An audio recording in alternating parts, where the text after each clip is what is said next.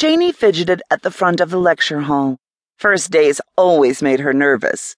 Of course, this was her first day with the freshman period. None of the stories the other professors had were less than horror stories. It couldn't be that bad, right? They were just kids. And she taught English. She was used to seeing terrible essays. She shook her head to clear her thoughts as the first few students trickled in. As soon as the class started, she was in professor mode. Nothing could faze her. Not even when some smartass asked what a noun was.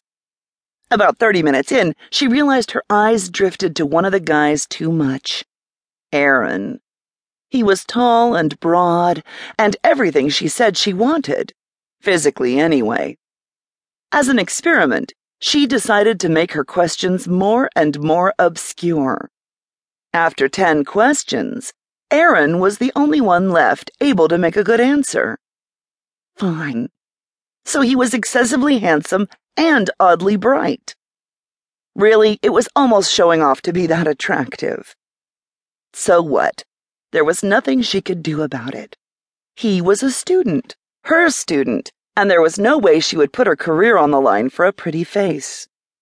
Her brain made sense. Her pussy just wanted him to fuck her so hard she forgot who she was. Of course, that could never happen. She gave herself a resolute nod and forced herself to act normal.